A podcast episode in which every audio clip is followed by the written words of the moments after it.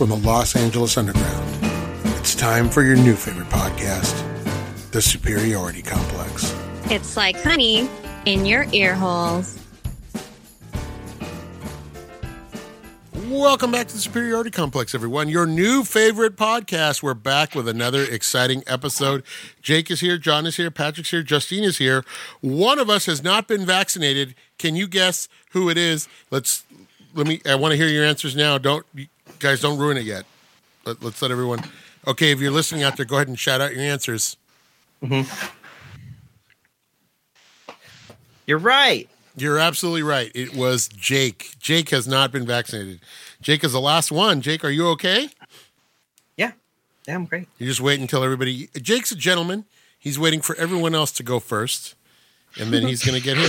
Yep. hmm Yeah. I want to see. I want to. I want to see.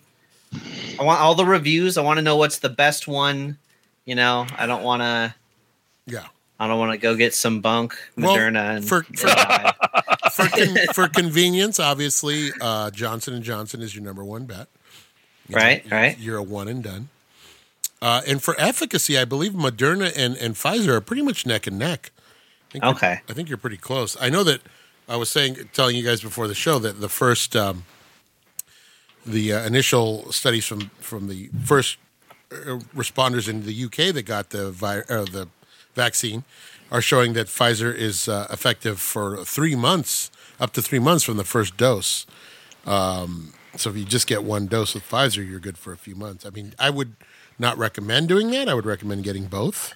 Get that booster when your three weeks are up. But uh, if you had to go and you only get one, or if you're in a in a job where you're uh, you know dealing with the public now because uh, California or just uh, L.A. and Orange counties moved back move into a new tier, and so now retail there there are no more restrictions on retail. Is that right, guys? Fifty percent capacity. Oh, is it fifty percent? I thought it was. Uh, I thought re- no more restrictions on retail was one of the things, maybe. But uh, we're we're going to be seeing a lot more people coming into our restaurants and and shops and things like that. So now's a good time, and uh, you know, uh, spring break is upon us and all that. So go out and get that vaccine. Jake uh, put up a picture of Sammy Davis Jr. in uh, protest here. He went somewhere. Yeah, my computer's give my internet's giving me problems, so it'll my my video will turn on eventually. If you drop out, we'll we'll know what happened and we'll wait patiently for you. Just like you're waiting patiently to take the virus and we or take the Yeah. vaccine, and we appreciate that, Jake. But uh, the big news is Patrick and Justine got vaccinated today. How are you guys feeling? What time did you get vaccinated? Time is no longer meaningful as I've been vaccinated, and life is beautiful now. Oh, there we go. That's what I like to hear. It's a flat circle. Uh, I know that. Yeah, and now you're Early- invincible. yeah. Now, now I can take a living train right to the face. Wow, can you? Jesus. Uh, yeah. Uh, we got we got our shots this afternoon, early this afternoon. And Not bad. uh, no side effects yet. Nothing. No, a little bit of a sore arm, but I'm all right. You sound great. Probably because they twisted it around a little bit before they took it out. Well, I mean, of course, I was sitting in the passenger side of the vehicle, and I wanted my left arm, so I had to like turn my whole body in the car because I'm a dumb. That's why she said oops.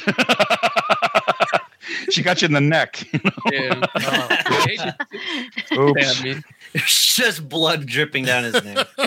Poor guy. oh, I hit the carotid artery. I'm sorry. Oops. Yeah. What happened? Oopsie. Oh, nothing. Nothing. It's fine. So Nope, she it's fine. literally said "oops" while she was giving you. Yeah, she stuck me Yeah. with the needle, and then she says, "Oops, I'm sorry," and I was like, "I feel fine. What happened?" Jeez, that's not what you want to hear. That is absolutely the, not what you want to hear when you're being vaccinated. No, it was a little terrifying, but it's not the first time that's happened. And don't say oops and then proceed to not tell them what happened. Oopsie!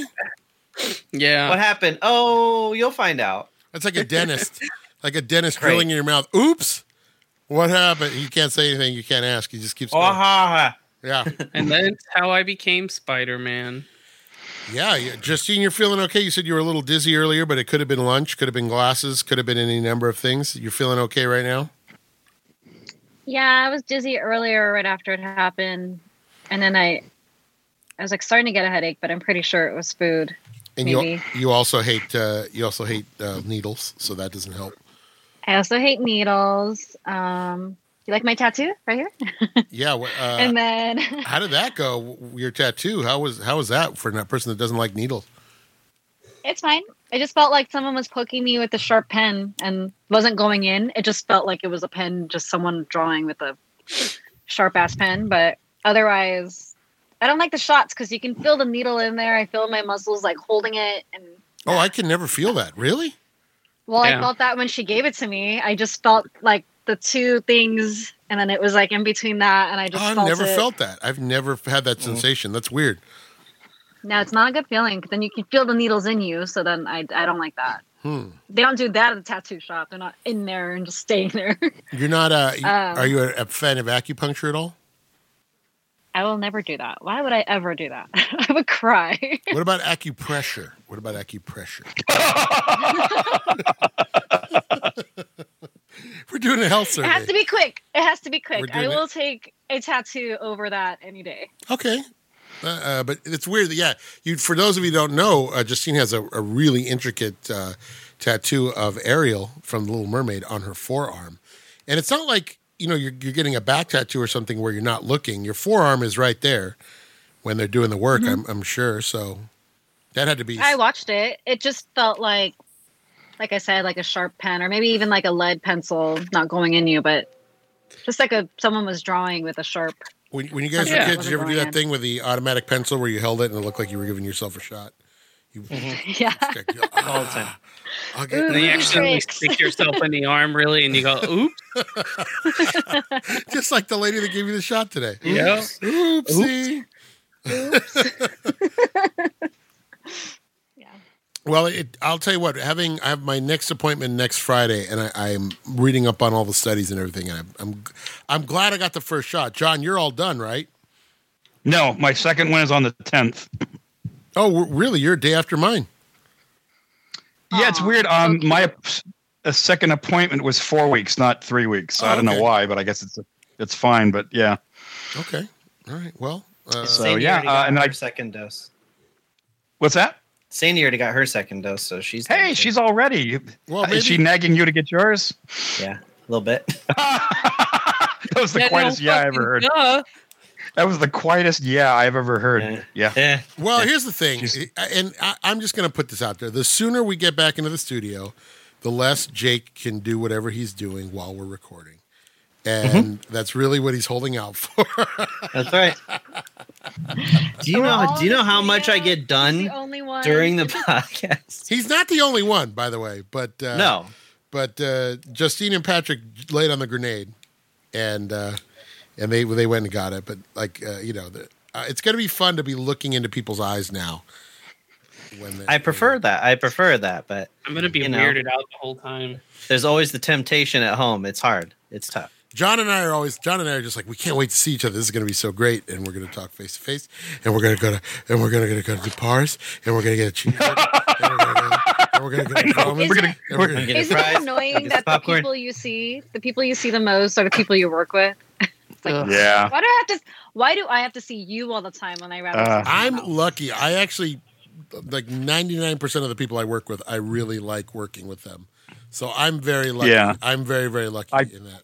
I feel the same way because you see those people more than you see your own family, Yes, and I, I feel sure. very lucky that everybody at work is pretty cool. And I'm thinking because I know people that have jobs where they just hate everybody at work, and you're like, God, how do you do that five days a week? You're seeing these people every day, you know.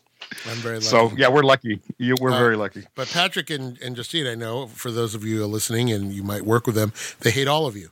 So that's something that Yep, absolutely, exactly what it is.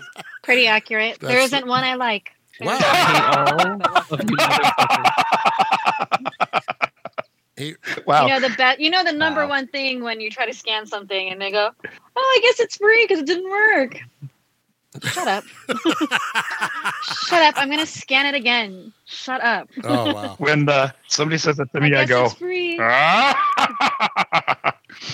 it's free. Uh, Dude, Jo- I pull out the Steve Martin no, bit. No, no, no. John, I have a complaint about uh, Trader Joe's. I went into a Trader Joe's yesterday for a couple of bags of uh, just a couple bags of the uh, trail mix that I like that are pretty that are okay for me to eat.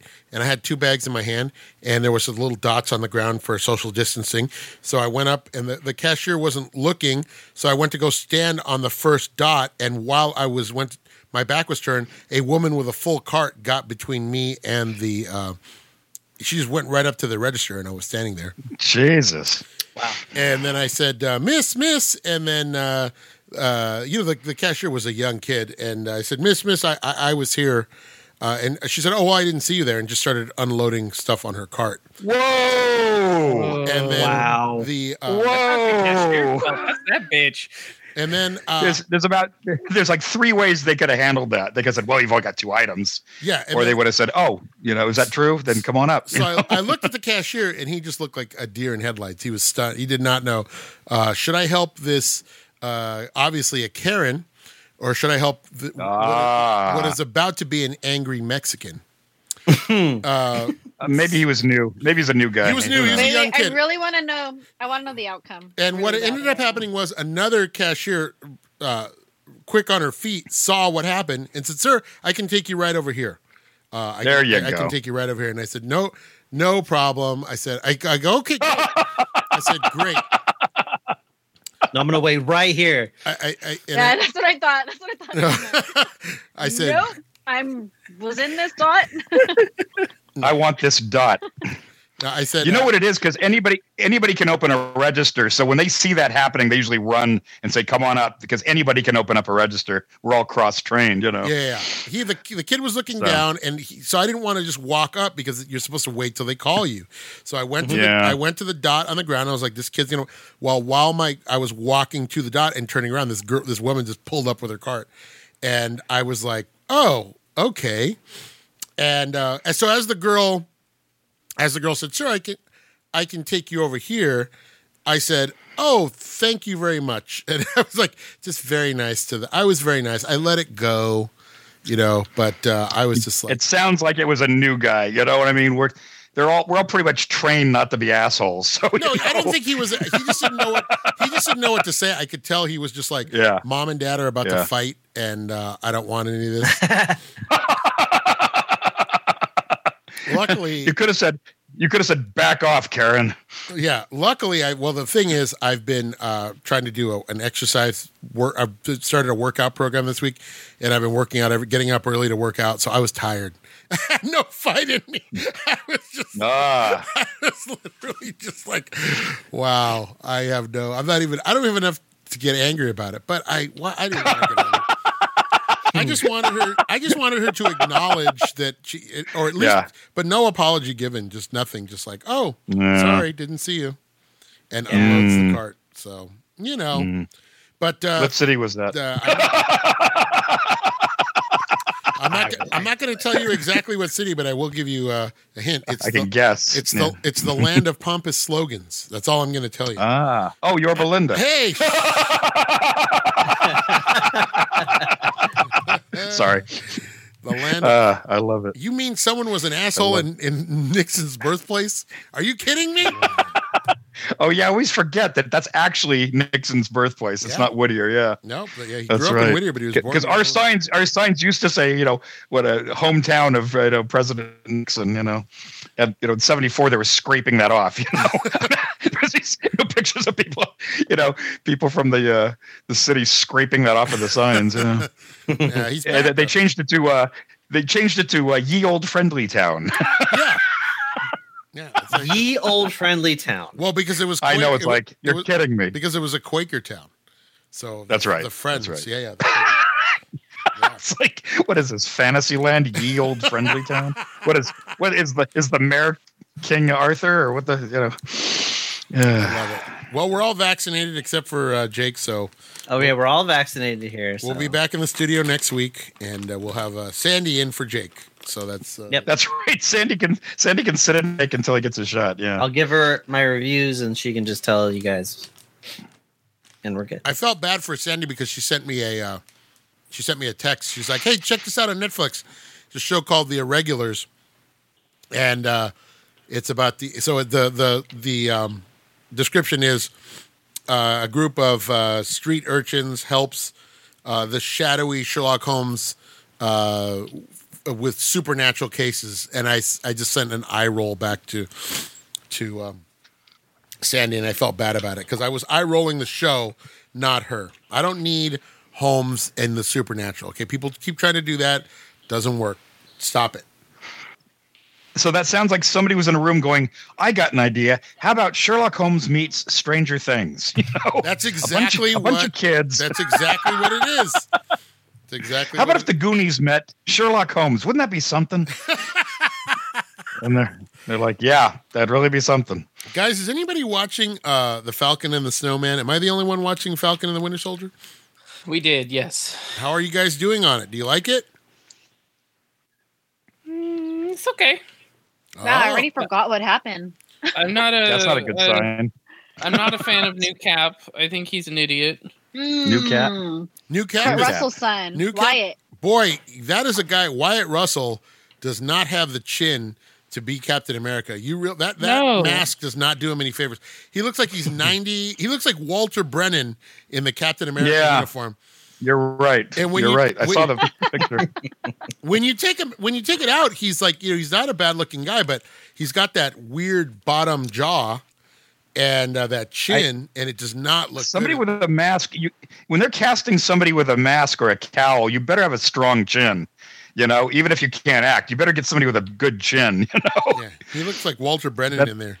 Yeah, now Yeah, it's you're right. Without the teeth. Without the teeth, yeah. do it, Jake. Do it. Do a Walter Brennan as Captain America. Oh no!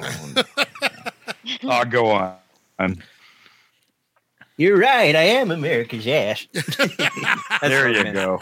I am America's ass. There you go. There you go. Uh, yeah, yeah. Uh, they introduced uh, the original or the second Captain America in the show. Yeah, that was cool. So they're going into some of the stuff. They're going into. It looks like you're going to start dealing with some some issues in the uh, in the Marvel universe, which I like. Uh, basically, uh, there's there's a nice little storyline. Yeah, but you're right. It doesn't seem to be. There's not a lot. It's very very. Whereas I think as much as crap as I gave WandaVision for the first couple of episodes, at least it was something different. This feels Yeah. very much like a lot that we've seen before in the Marvel universe. So it doesn't differentiate itself from some of the action heavy Marvels. So Yeah, and But where I was okay it- with um, WandaVision being like a little bit shorter, I think this is suffering from it being too short because there's not enough time for anything to catch on or take pace. yeah, so we'll. See. I mean, it's a, I think it's ten episodes again. So we'll see how it where it ends up. But uh, Yeah. it's very actiony. It feels a lot like Agents of Shield, just with more money. Is what it Yeah. feels like so far. Uh, what were you going to say, Justine? I'm sorry, we cut you off there. Yeah, it's just it's giving it more time, but you don't even feel like it was enough. Like it just didn't give us enough content in that time. Yeah, So it, it seems like it's going to go on for a long time compared to WandaVision, which you know you only got a few episodes. This feels like yeah. I think it's like a Netflix thing that's going to have like 22 episodes, or I don't know. WandaVision is Doesn't definitely a one and done. Um, Yeah. So this is this feels like it's they're they're laying the roots for this to go a few seasons. So um, I've been watching. Uh, I'm almost done with season one of Discovery. It's taken me longer than I hoped. I was hoping to get through the whole thing before I have to give up my trial for Paramount Plus. But uh, boy, What's I'm, that? What's that? I'm digging it. I'm digging that Star Trek Discovery, man. It's fun. Oh, that. It's a fun show. John, you will be pleased to know they spend a bunch of episodes in the Goatee universe. So it's The uh, what? The Goatee universe. I don't know what that is. The the universe, the all Goatee. the, goatee, the evil, evil, evil goatee oh, universe. Spock's Spock's beard. Yeah, yeah, yeah. there was a band called Spock's Beard. Yeah. Is it really? Okay. Yeah, they go Yeah. to they go to that universe for a while. Actually, they they they explore that. Universe. Yeah. So Oh, cool. that's it's kind of Yeah, it's that's a- really well done. I've enjoyed the first season so far. Lots of lots. Is of, this connected to that one that was on CBS Access? that is it. Access That's it. CBS. That's it. That's the That's same it. So this is like season two or something. They're or? on season three right now. Okay. They just finished. So you say it's not bad, huh? Yeah, I, I really enjoy it because they're in that middle space between. So it's between Enterprise, Archer. yep, and then uh, Captain Kirk, So it's about Okay. I think it's about twenty years before the the USS Enterprise, because you you get a Okay. yeah, ten or well maybe even maybe even um, sooner than that, maybe about twenty to ten, maybe right in there, Mm. because uh, Captain Pike does turn up, so you get to see Pike before. Uh, So maybe it'll be like Smallville and Gotham, where the last episode, Kirk and Spock walk onto the bridge or something. Yeah, this is uh, this is his this is Pike's command before uh, the Enterprise. So this is Before he gets Spock. Okay. yeah. yeah. Although uh, Sarek is in it, Sarek is in it quite a bit. Ah, really? Who's who's playing Sarek? I don't know, but he doesn't look like Mark Lenard, so it throws me. Hmm. Yeah, but I mean, you know, what are you going to do? Mm. Mark Lenard's dead, so you can't, there's not much. Mm. There's not much you can do, unless you want to. Unless you do like a you do a Peter Cushing and you yeah, know nobody. redo wa- his. nobody heaven. wants that. Nobody wants that. Nobody wants that. Nobody wants that. Nobody wants a. Uh, CGI It's a little more. Uh, it's a little more pew pew pew than uh, other Star Treks. Uh, pew pew pew pew. uh, but and the Klingons are uh, are a big part of it. So it's uh, there's a uh, you know if you're a fan of classic Trek, I, I would recommend it. I like it. Hmm. It's, it's, it's a good one. Did anyone watch? Did anyone watch uh, uh, uh, to finish the Justice League yet? John, did you get a chance No. to see it yet? Uh, no, but I uh, I probably will. Yeah, I'll, I'll finish. I it. probably I'll will. finish it. Uh, yeah. Did you get any further? You got one hour in, or I didn't. I have not had a chance. I had a. I had worked all weekend, and then I had a lot of stuff going on this week. So I will sit down and watch it. And then I wanted to watch for the show I, because I'm, you know, we're the we're uh, the cutting edge of pop culture. I had to watch King Kong versus Godzilla last night. Did anybody watch that? did you watch it? No, it's on my list to watch today. Oh man, I will give you my spoiler. Did you like it? I will give you my spoiler free review, John. Okay. Okay, let, let, let's let's give this some context here. Uh, Pacific Rim is still the best non-Godzilla. It's still the best Godzilla movie out there. Agreed. But Hmm. it- Even though it's not a Kaiju. Godzilla movie, it's it's still the best Godzilla movie, Amer- best American version of a Godzilla movie out there. That being said, in this whole four movie, because you have Skull Island, you have the original Godzilla, you have uh, King of the Monsters, then you have Kong versus Godzilla.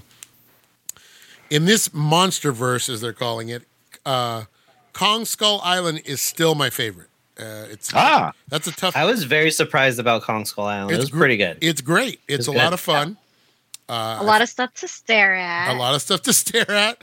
Uh, Wow. John C. Reilly really, you know, made made the, there was a lot going on, but That's uh, not who she's talking I know, about. I know. I like me that. I like me some of that Yo- Loki. Hey, well, you know, you know, Captain Marvel's Captain Marvel is uh, easy on the eyes too. So I it's not like That's right. It's not like we're- Brie Larson. Yeah. it's not like we're sweating it either. And and plus, you get to look at Kong and his biceps, uh, And his his, his pectorals. his yeah. pectoral muscles. Uh, but John, I'll tell you this: out of the the Godzilla movies they've done, this is this was my favorite one by far, by far. They really got Nice. they really got the Godzilla. They got it right, and it's it's a light enough tone. There's still too much talkie talkie, um, and there's still too much. You know, it's ponderous and it's very everything's got to have weight to it. You know, but uh, Too many people. no, you know, it's kind of split between Team Godzilla and Team Kong. Um, and there's two alternating storylines, and they come together at the end. But uh, it's it's enough. The the Team Kong is the more ponderous. Team Godzilla gets to have a little more fun in this one because they're trying to unravel why Godzilla's pissed off and and you know when he why has he turned on humanity when he's been humanity's protector. Uh, so um, Godzilla's been humanity's protector. that's that's what I'm saying. Why has he turned? Oh, Why- oh yeah, yeah. yeah. Oh yeah, yeah. yeah. But, uh, Oh, that I guy. King Uh, Kong. I'm like King Kong's never been humanity's protector. Sure, he Get has. out of here. Sure. In the, in the Jake's not fucking who? listening. I am listening. it's it's fun, John, and the, it's everything you want. It's giant monsters punching each other, and uh, some of Yeah. it, some of it's a little silly. Um, I will tell you if you're if you guys are Call of Duty fans, I will just say this: it's a minor spoiler. Kong is pretty much a carry. That's all I'm going to tell you. Uh, But uh, that's all I'm going to tell you. If you're You know, it is Mm. playing in theaters. So I don't know. Maybe after my second shot, I'll go see it in a theater. I'll tell you what, this would be fun. I was a little sad of, of this of all the ones that I would have wanted to see in IMAX. This would have been the one. Um, this would have been the one because they, they really go. If that first, uh, uh, uh, so when you saw it on your screen's like what? You got like a 60 inch screen? I got a 70 inch screen down here, John, in the basement. Wow. No, maybe You got a 65. 65. good- I'm sorry. I'm uh, That's a pretty big over, screen. overestimating as usual. Yeah. All guys do that. Yeah, yeah. Yeah, That's why we're bad at math. It's bigger than it looks. it's like a ninety inch. You know, It's like a You know- I'm this high. I'm this tall right here. yeah, yeah, that's why we're bad at It's math. like, you know, it's not the size. You know, it's not the size. It's the it's the it's the uh, sound. You know? It's, yes, that's the size. It's, It's the the- sound system. And I come and You know what it dance is? It's the- Yeah, around, my if you shoe know what I size mean. is uh, 15. My It's the uh, a size it's the aspect the aspect ratio is what really does it. The girls love it. yeah, yeah. Well, that's, Anyway, well, um, that's sad if you're Zack Snyder. Uh, Hey-o, hey, hey-o. four three. it's not. Yeah, it's not. It's not the size. It's the length. four hou- four. It's four hours. Uh, hey. Anyway, it's uh, I, if I would have seen one on the big screen, it would have been this one. It's fun. what would you give it, number wise, numerical wise? What would you rate it? Oh, I give it a straw. I'm gonna say, I don't know what. What did we give? We haven't rated Kong Skull Island, but I would I would give this a solid just for the fight scenes alone. It's a solid seven. Hey, great. and that's good for a monster movie. Yeah, yeah, yeah. Plus, you love uh, uh, you love Godzilla movies, so Yeah. if, if you're giving it a seven, that's pretty Oh good. yeah, yeah. What fun. did you think of the first one? That was okay. That was about a. The, the one with the was the one with the Muda Mudons oh, or the mutos, the putos. Mutos. Um, yeah, yeah. I'm gonna give it. Um, I'm gonna give. Um, that's about a six. Those are six. Yeah. Okay. You know, they just ran King of Monsters uh, a couple nights ago, and I watched it, and it was better than I remembered it. Oh, did you? Did I you- thought this- Did, did you catch Takashi Shimura as the scientist from Seven yeah, how about that? Yeah, And then I just watched. But, uh, I just watched uh, the first Ghidorah movie, the th- Monster Zero. He's in that one Uh-huh. too. He's in that one too. wow, how about that? Got a lot of work. Yeah. Yeah, uh, I think that I think the original Monster Zero with was that Nick Adams. That's the second. That's the sequel to Monster Zero. Oh yeah, so there was one before Monster Zero with Yes. Ghidorah, huh? I think the one. ah, I think Monster Zero is Nick Adams, and then Attack of the Astro Monsters, the original Guido. and the American title was Monster Zero, right? Yeah, I believe so. Don't quote. That's the that. first. Uh, that's the first uh, kaiju movie I ever saw. Oh, really? yeah, uh, that, that was one of those ones they ran like all night, uh, all week. It ran Monday through Friday on Channel Nine And or whatever. loved it. so, yeah, uh, we just watched it over and over again. You loved every second of it. You I did. I thought it was great. I, love the electronic synthesizer noise that they use for uh, for Ghidorah's uh, like laser beam. It was like Yeah, yeah, yeah, that was, that was always great. Sounds yeah. like a it's pretty. It's a pretty damn good suit, you know, for all that it's got to do. I don't know how many strings are on that thing. You got three heads and wings. You know, it looked pretty damn good for '65 or whatever the year Yeah. was. You know? it's its own art form, really. I mean, people make fun of it because there's the models and and but if you watch the King of the Monsters um, um, commentary, you know they say that you know the Japanese they don't expect realism. They don't. That's not part of what like culturally. it- stylized. it do- yeah, it doesn't have to look super real. Yeah, it's like a very it's like kabuki or a and it's also know, the, shadows the they they really pride themselves on the craftsmanship. So when you see those little toy tanks, they're incredibly Yeah. detailed, and that's where Yeah. the art that they really put their work in and their heart into that. Even though they're going to blow it Yeah. up, you know, you know, Yeah. they're not made out of cardboard, so that's part of the the craft of making those movies. So. And as Yeah. a kid, I loved it because it was like you kind of feel like you could do that. It's like, oh, hey, I- right. yeah, Yeah, you thought if I could buy like a hundred little car models and a couple city blocks, and you know, I could I could film something like this, yeah. But it's worth it if you like the kaiju movies and you like uh, and you're a big uh, King Kong fan, John. And, yeah. uh, and I've seen, I've seen, I saw the last three. So what the hell? did you like Skull Island? I did. Yeah, it wasn't perfect, but I thought it had a lot of good pointers. I, I, I should say a lot of good points. I thought Kong. I thought Kong looked really good. I thought he really had a good look to him, and um, I liked the stuff that was going on on the ground with uh, Samuel L. Jackson and uh, John C. Reilly and all those guys. I thought, you know, I thought it worked. It was a little corny in places, but Yeah. for the most part, I kind of kind of liked it. Yeah, they they do a really good job. I will tell you what, they do a really good job of making Kong sympathetic. They, you know, as always. yeah, ab- as always. yeah, absolutely. You know, I'm a big Yeah. Godzilla guy. So uh, you know, my, you know, but they they really make uh, Kong uh, Godzilla, and they put him in some situations here where you're like, oh snap, like that's uh, Kong's in trouble. But it's very much more. I will say that the movie's sixty percent Kong, forty percent Godzilla. I will let you know ahead of that. Going into it, it is. More Oh, yeah? of a- it is more of a Kong movie than a Godzilla movie at first. And Mm. two percent Mecha Godzilla. What was that? Two percent Mecha Godzilla. No, no Mecha Godzilla. No spoilers. Unfortunately, No spoilers. that would have been awesome. Man, I thought they were hinting at it. They were hinting Yeah, they at, were they hinting were at it. hinting at it, but uh, Probably the next one. probably the next one, maybe. But Hmm. uh, definitely check it out. I won't tell you. Yeah, They're just gonna remake all of the all the old like Godzilla movies. oh my god, I would love it. Are they good? I what is would is it? There's like a hundred movies. Yeah, they could do destroy all monsters and I'll tell you Monster what, I Island and didn't all really stuff. like King of the Monsters, but the Mothra was great. That Mothra Yeah. was fantastic. Uh, you know they did a good job making it are all gonna get make sense. You know, what'd you when say? are we gonna get Baby Godzilla? Is what I want to know. uh, oh, you mean um, never. Or no, not never. not not Baby Godzilla. It's um, what's his name? uh, I, he has a name, and I can't remember his name. Yeah. Do- When are we gonna yeah, get what- Grogu? The, the one that uh, blows smoke rings and goes, "Mama, Baby Godzilla's Yeah. name? Mama." I don't remember his name. Ugh. God, those are awful. That's where they lose me. Manila, You know what they got? Manila, Manila. Mama. Manila, Manila, not Manila, Manila, mean M I N I L L A.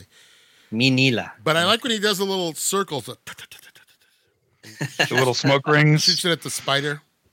I want that. Yeah. I want that with Ugh. with in uh, 4K CG, please. Thank you. That's that. That's where they lose me. That's absolutely where the Godzilla series lost me. They lose me after the bunker scene. That's right. Give me that ketchup. You know. They lose me after the uh, after the baby Yeah. Godzilla scene. All right. In the in the animated uh, Godzilla universe, Godzooky was his name. Oh, for the love of Christ. Uh, That was there was a '70s animated Godzilla Yep. cartoon. I think it it's was so the- weird. There was even It was the same company that Yeah, did the it- Star Trek animation. I think the um, Star Trek animation. filmation. Filmation. Yes, that's right. Mm. Uh, it you know it, there was like there was a Godzilla comic book too in the uh, seventies. Uh, let me ask you that a was, question, That was Justine. If you had to pick, who would be your favorite kaiju? And we'll add Kong to the mix, even though Kong predates the kaiju. Who's your favorite? I don't really care. Giant. Wow. that's great. Uh, you boys can argue over who's stronger, King Kong or Godzilla. Uh, Patrick. I've got never other fish to fry. I've never really cared about it, but It- I did care about Kong, Kong Skull Island because I thought it was fun. To Okay, watch. yeah, it was a fun movie. If you're not into those movies, that's a great. That's one to watch. Yeah, when they're just exploring the island, like the whole thing was fun. I enjoyed it. there you got to see a buff Loki. there is a section there is a section in the middle of Kong versus Godzilla that harkens back to some of the 60s and 70s sci-fi that I won't I don't want to ruin it to you. Hmm. and it keeps pretty close to like the Japanese style. Uh, but uh, I, I won't ruin that for anybody. But uh, Patrick, what's, who's your favorite kaiju? Gojira. Oh, how about you, Jake? How boring. Um, I like Destoroyah or um, what's the one? What's the one that kind of looks like a little armadillo or it's like spiky? Oh, um, I forget. oh my name. God, uh, Anguirus. Anguirus. Yeah, I like- I Anguirus. like I can't, but wow, I'd never heard of either one of those. John, you got to get. I got the whole. I got the the Criterion Blu-ray set. You want to borrow it? oh, that's every Kong. Uh, that's every Godzilla movie, right? Every one of the uh, the original era up to like seventy four, I think. Yeah, wow, how about that? How many discs is that? uh, fourteen, I think. Wow, It's worth it. Every worth I said it. discs. Worth every penny. How much was it? Ah, Uh, Wow. Not enough. It wasn't. It, there's. You can't put a price on that. You can't put a price on. it. and that, Yeah, was so that, was that. Criterion? Yeah, it was a Criterion. I don't remember how much it was. And you said the really cool thing was that second one that nobody's seen, right? The second Godzilla movie, which nobody in America has seen, right? Uh, Godzilla raids again. It was in black and white, and it was like the second one. Yeah, yeah, it's pretty cool. And that's where Anguirus. For some reason, yeah. That's where Anguirus makes his uh, appearance. I believe his first Ah. appearance. He, that's where he debuts. John, who's your favorite uh, kaiju? You're a Kong guy, right? Kong. Yeah, I mean, I, I love Godzilla in the first one. I think he's really great. But yeah, I think I guess Kong is probably the one. Yeah. I, I see. I love King Kong, but it's just like when you tell me, "Oh, he's got to fight Godzilla." It's like, well, sorry, King Kong.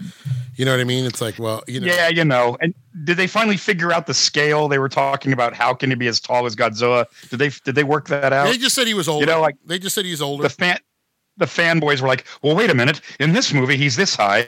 How are they going to make him as high as Godzilla?" It's rivet, like, I don't know. rivet counting. I know. You, you can even picture like the producers going, "I don't know," and I don't care. Just, Do you want big Uh, monsters or not? Yeah, yeah. it's like I don't want to have to explain to you why they're the same height. Can we just get on with things? They're in the city. They're pissed off. Yep. They're fighting. They're fighting. You know. camera, action. That's it. All right. Yeah, I, I would give uh, I would give Kong versus Godzilla seven if I had to. Right on. Okay. Might. Yeah, I might wait and catch that in a theater. Yeah, you never know. What is it? First shot gives you what? First first shot gives you what? Ninety percent. Eighty percent. Eighty. Okay. No, I would wait So till you get to- masks. It'll be out for a little bit. Wait, wait till you get your second Yeah. shot, and then go see it. See. Okay. Yeah, yeah. All right, all right, guys. Let's Haven't get on been- to uh, yeah. Let's get on to the digital movie club. Are you guys pumped for the digital movie club? Pumped. Are you? Mhm. Yes. Are you sure? I know how. Justine's pumped. Is and she- how. Why did she did she not like the movies this week? Is that what is that what what I mean? oh, I don't know. I think she. I'm going to say that. I'm going to guess that Justine is is. I got a couple. We got a couple of tens coming up today.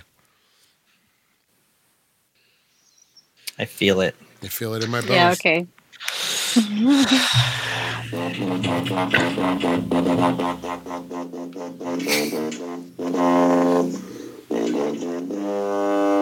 Digital movies.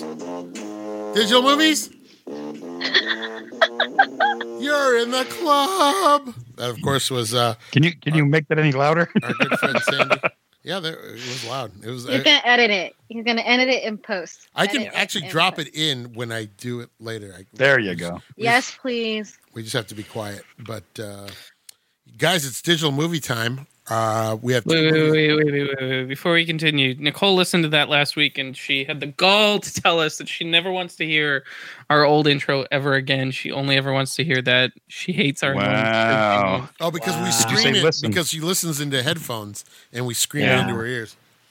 That's fair. Mm-hmm. Did you say? Did you say? "I- I'm a person. I have feelings. Yeah, I have. em- I have emotions. If you prick me, do I not bleed? I've, if you tickle me, do I not laugh? done. I've brought that up. If you when- wrong me, do I not venge? I've brought that up in actual arguments, and she just laughs. So, uh, just kidding. I'm kidding. Well, But uh, yeah, you guys ready? It's digital movie club time. Who's excited? Who wants to start? Uh, Handsome Dan, why don't you pick uh, which, which order we're going in this week? oh, let's do Touch of Evil first. Touch of Evil, Patrick. Yes. Let's talk about it. Touch of Evil, please. Alrighty, Touch of Evil, released in 1958 uh, in Canada on May 9th, 1958. Did not release in the US until 1998. Um, got an 8 out of 10 on IMDb, a 95% on Rotten Tomatoes, directed by one Orson Welles, starring, I don't know, some weird old guy.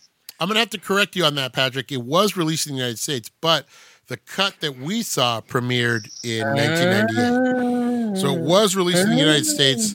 The the movie was uh, taken out of Welles' hands and re-edited for release. So Because it was originally known as the Band of Evil?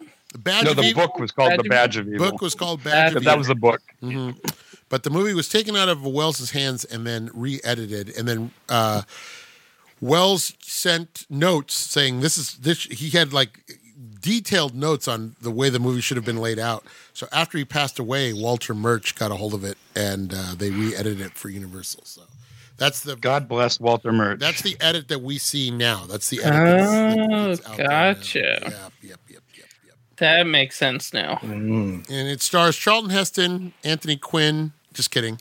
I don't know why I said Anthony Quinn. Charlton Heston, uh, uh, Orson Welles, and the lovely uh, Janet. Janet Leigh. hmm With all of almost all of uh, of uh, I kept forgetting that Joseph Cotten does turn up in this. Uh, Un- uncredited, yeah. uncredited, but yeah, almost all of uh, Welles's old pals are here. Uh, Ray it- Collins. and you also get a character named Menzies, which uh, which is uh, British slang for um, your uh, menstruation. So uh, Really? yeah, it is the Menzies. Really? The Menzies, yeah. Charming. hmm Charming to the last. Or maybe British, maybe Australian, maybe Australian slang. Um, Mm. but yeah, let's. So, Touch of Evil. Who wants to start? Well, Jake, you pick. Let's start. What did you think of Touch of Evil? Well, well bef- oh, whoa, whoa, whoa, whoa! Before we go, let's let's give a brief synopsis.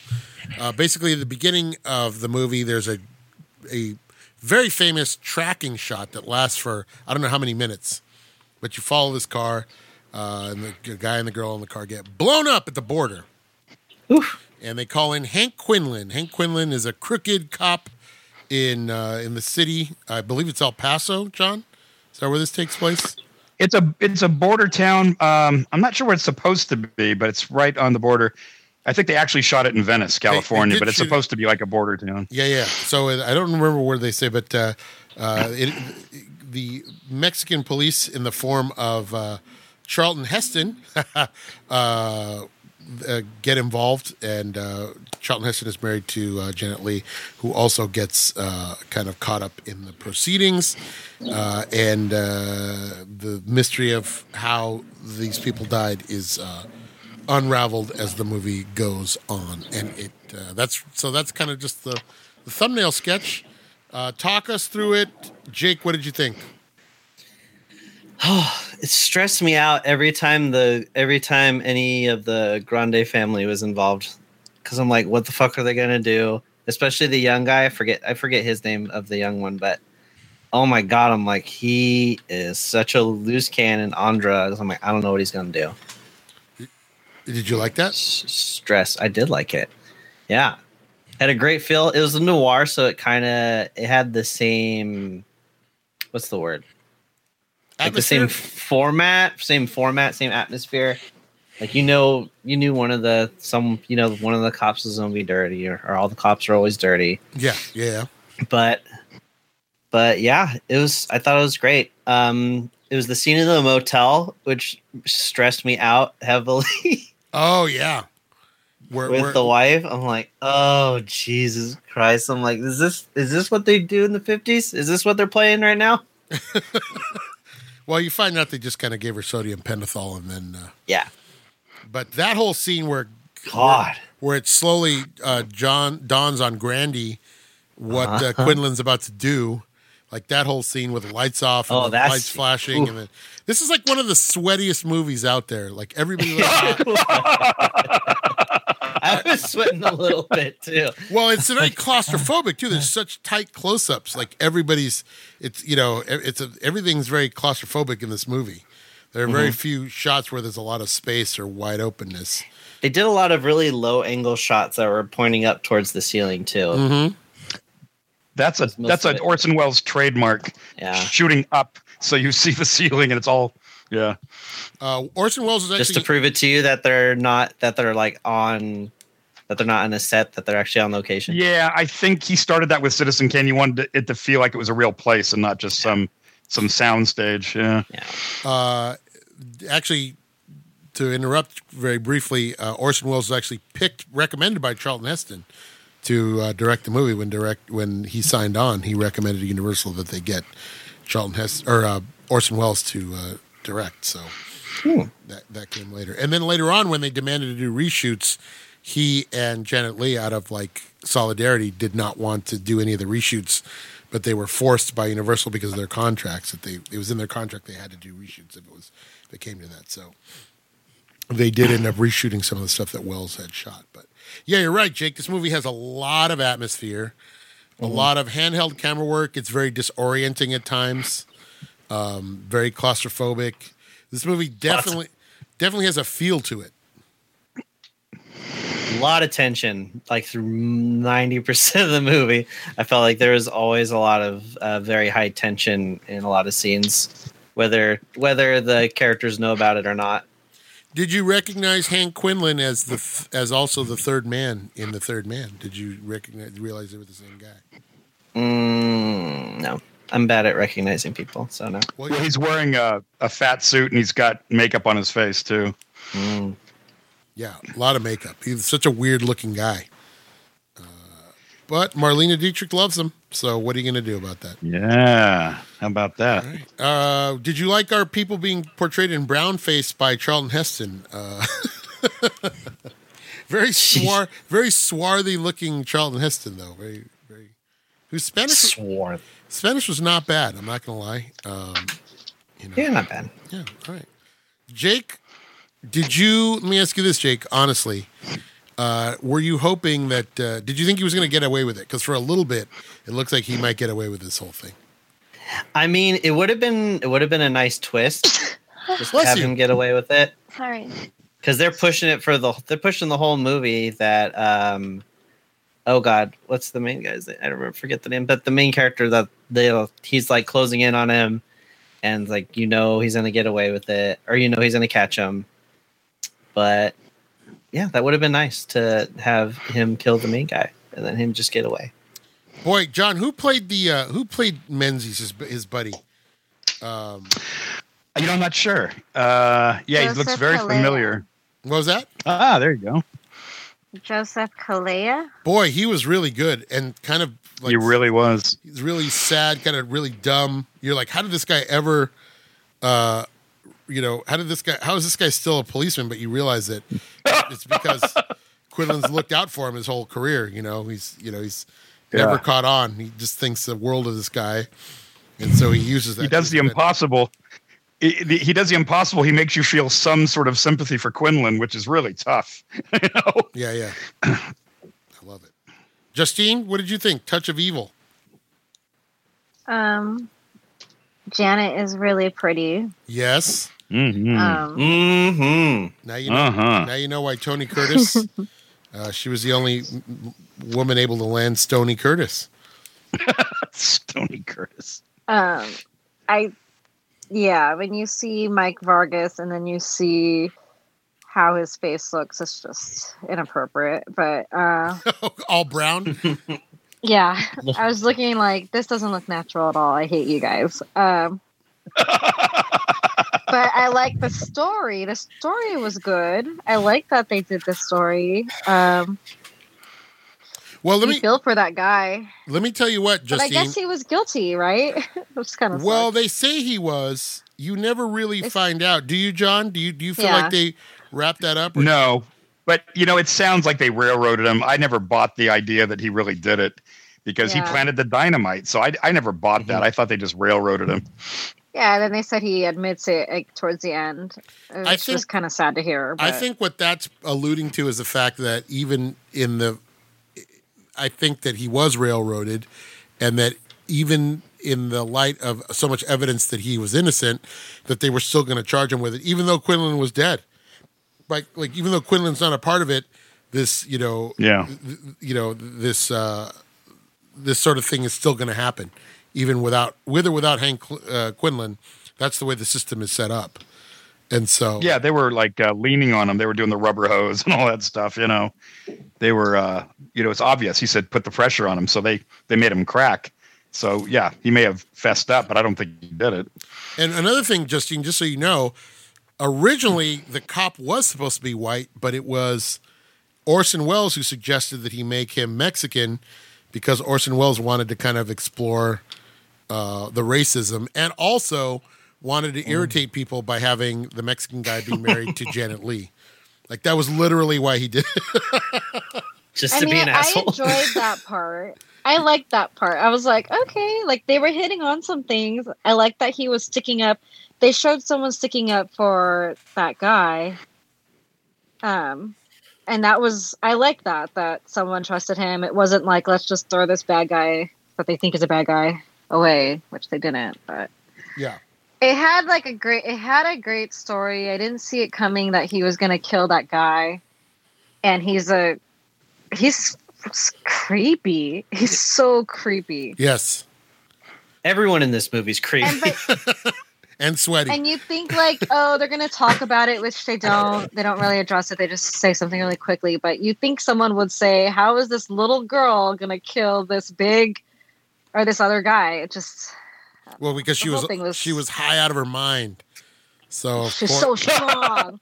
she got so strong all of a on reefer. She was high on reefer. Uh, high That's, on reefer. that's what weed does to you. Yep. I mean, the movie's good with karma. I like that. I liked when Vargas punches that young kid. That made me happy. Mhm. And Vargas. uh, That was- and it, I didn't think it was too interesting until we get to the bridge, until he wears a mic. That part was fun to watch, except for he's splashing in water. Like, how do they not hear him? And I, I thought the same thing. I'm like, doesn't he hear that thing he's listening to? And he adjusts it and says he hears an echo, which I'm like, yeah, that would happen. But how do you not hear him walking and splashing about underneath you? That wasn't very believable.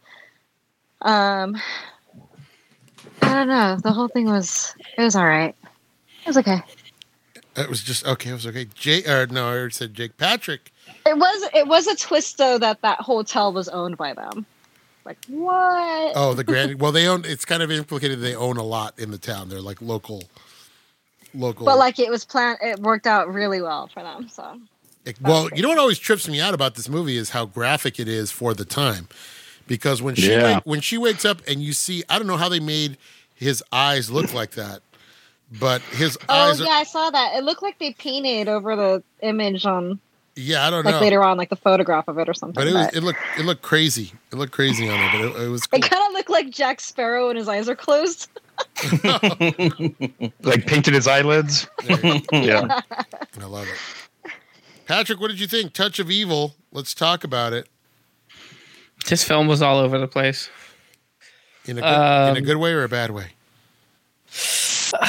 Is that ever I don't. I, uh, I don't know. I mean, I think a lot of it's pretty jarring as far as like the way it's shot, and I get that's intentional, but it it makes viewing the movie difficult. Um, in some sense, I really didn't need to see Charlton Charlton Heston in brown face. I, I think that's it's it's frustrating, and it just it goes to show that like yeah, let's just do something for offensive sake. Um, they could have recast that. I know he's a big name actor, but like if you want to have, if Orson Welles really wanted to play with that dynamic, you could have just recast it. Yeah, you put Ricardo, Ricardo Montalban. put Ricardo Yeah, Montalban would've or somebody in there, Would have yeah. been freaking great. or Cesar Um, Romero or anybody. Yeah, so I mean, it was hard for me to like this movie. Um, it's just tough to watch. It was tough to watch because you couldn't. Yeah. I mean, both from the way it's shot and then just kind of the story feels like it's all over the place, like you're jumping to and from. And I think that may have to do with the fact that it's been recut hmm and recut. I think that it suffers from that. Um, and it doesn't necessarily feel as like a cohesive film. Okay, that's that's very fair. That's fair. You you can definitely tell that maybe more than one hand had a had a, a turn Yeah. in making it. Yeah. Okay. John, Touch of Evil.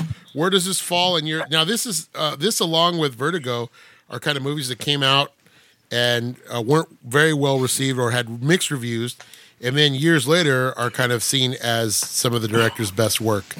So that, that Yeah, that's one this- thing these two have in common. Yeah, when this came out, it was uh, I think it ran on the the second half of a double bill. You know, it just got it got buried, kind of like Lady from Shanghai. It's another film noir from Orson Welles that, uh, as years passed, people said, "My God, this is the epitome of film noir," and just wonderfully shot. But when it came out, people just didn't know what to make of it. It always got buried like on a double a double bill. It was considered like a B movie. Didn't get much attention. As the years passed, people that were like studied Welles's movies, they said, "Wow, this is one of his best." Some people say it's it's right up there with Citizen Kane. And it's really the last uh, the last movie that wasn't like a Shakespeare movie. After this, I think he does Chimes at Midnight, which is Shakespeare. Then he does a couple documentaries, but this is really like the last American film that has like a a, a, a linear narrative, you know. And um, when you think about it, you know, he did three movies that are really up there in the film noir genre because Lady from Shanghai has got that amazing scene at the end with the uh, the shootout in the funhouse with the mirrors, and people just hold that up as one of the all time great scenes. And then this one, they always talk about the uh, the tracking shot at the beginning. I think for a while that held the uh, the record for the longest tracking shot, the longest unbroken shot. You know, it goes way up on a crane. He's up on a boom crane, goes way up over the uh, hotel and over to the next street, and you're following the car, and it's you never cut. It's like one continuous uh, one continuous shot, and it really works and uh, because the whole thing is, yeah, what's going on with this car? And then when when the blonde goes, "Hey, I hear some ticking," the last thing you hear before it blows up is she goes, "Hey, I hear some ticking in my head. What is that?" and everyone's all, "Yeah, yeah, yeah, whatever," and then it blows up. So it's uh, it's an, it's an interesting first shot, you know. Yes, definitely, definitely draws you in.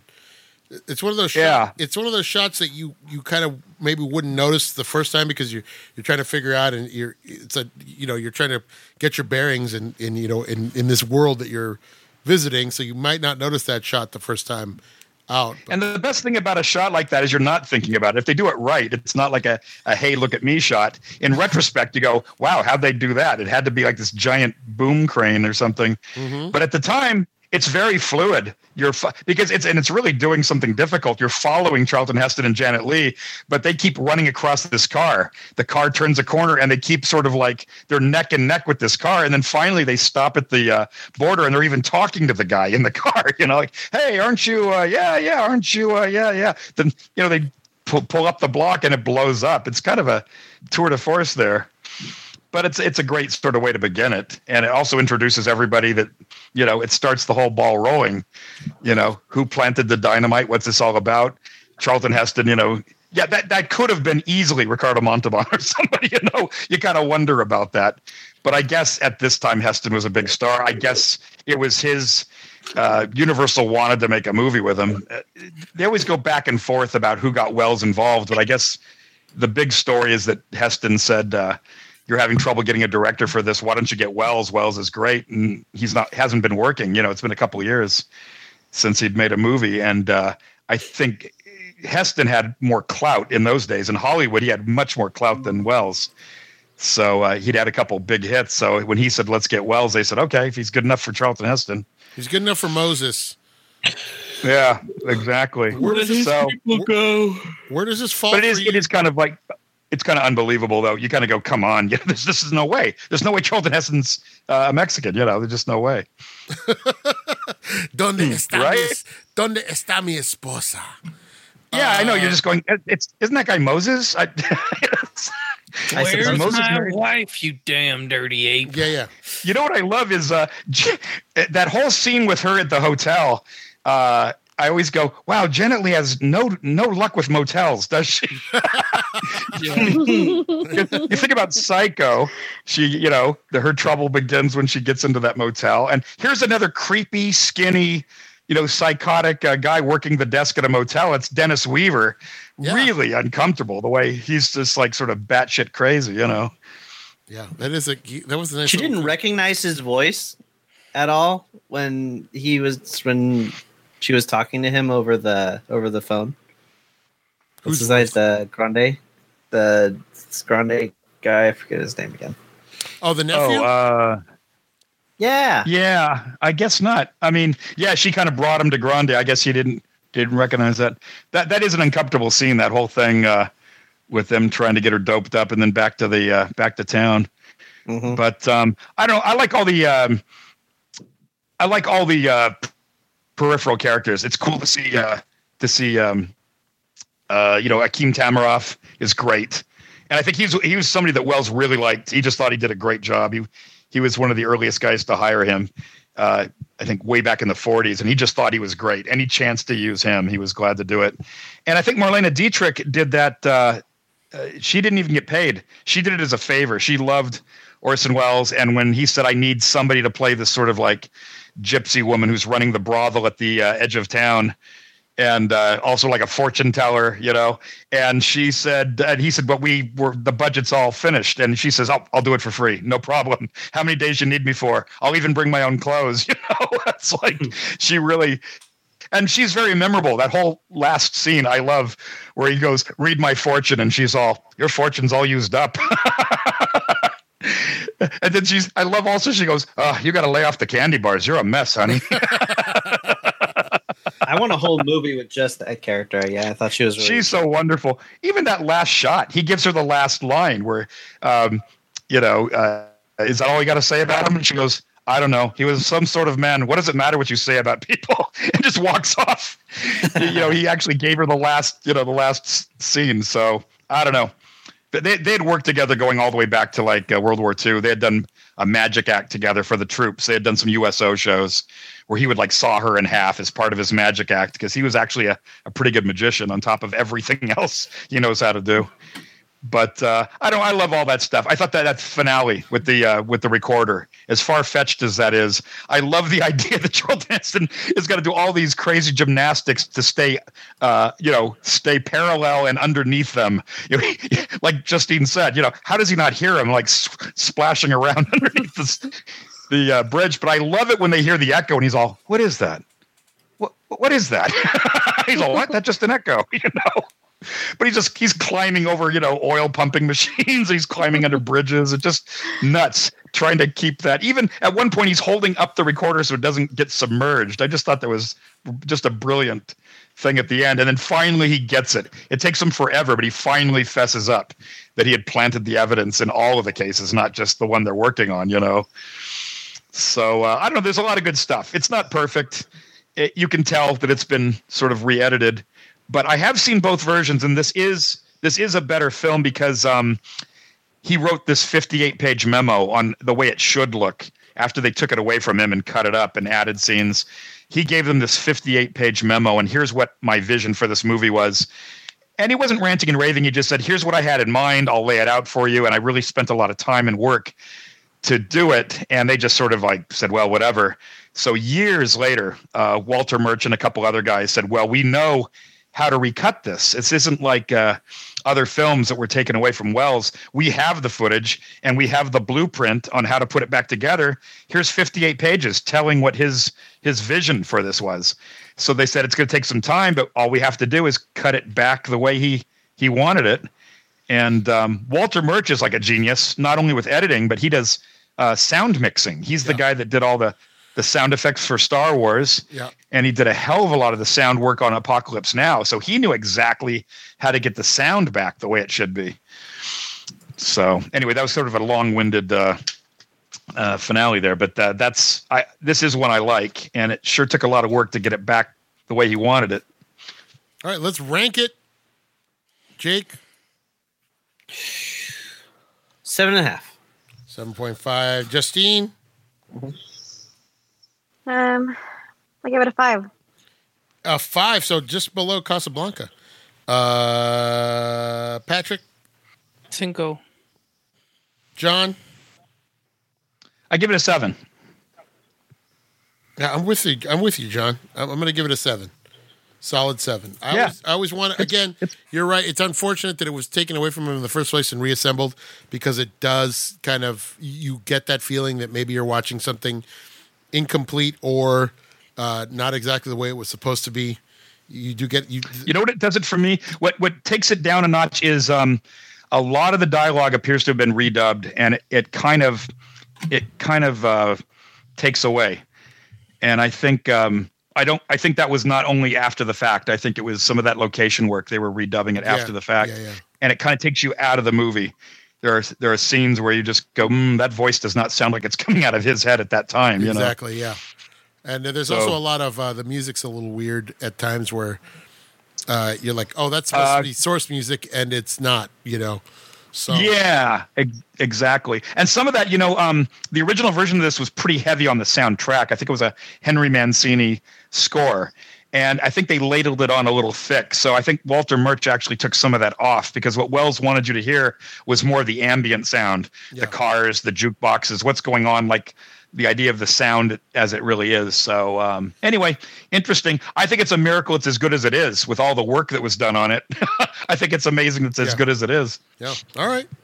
Uh, let's go skip over to Vertigo uh, by Alfred Hitchcock. Patrick, why don't you give us a breakdown of Vertigo?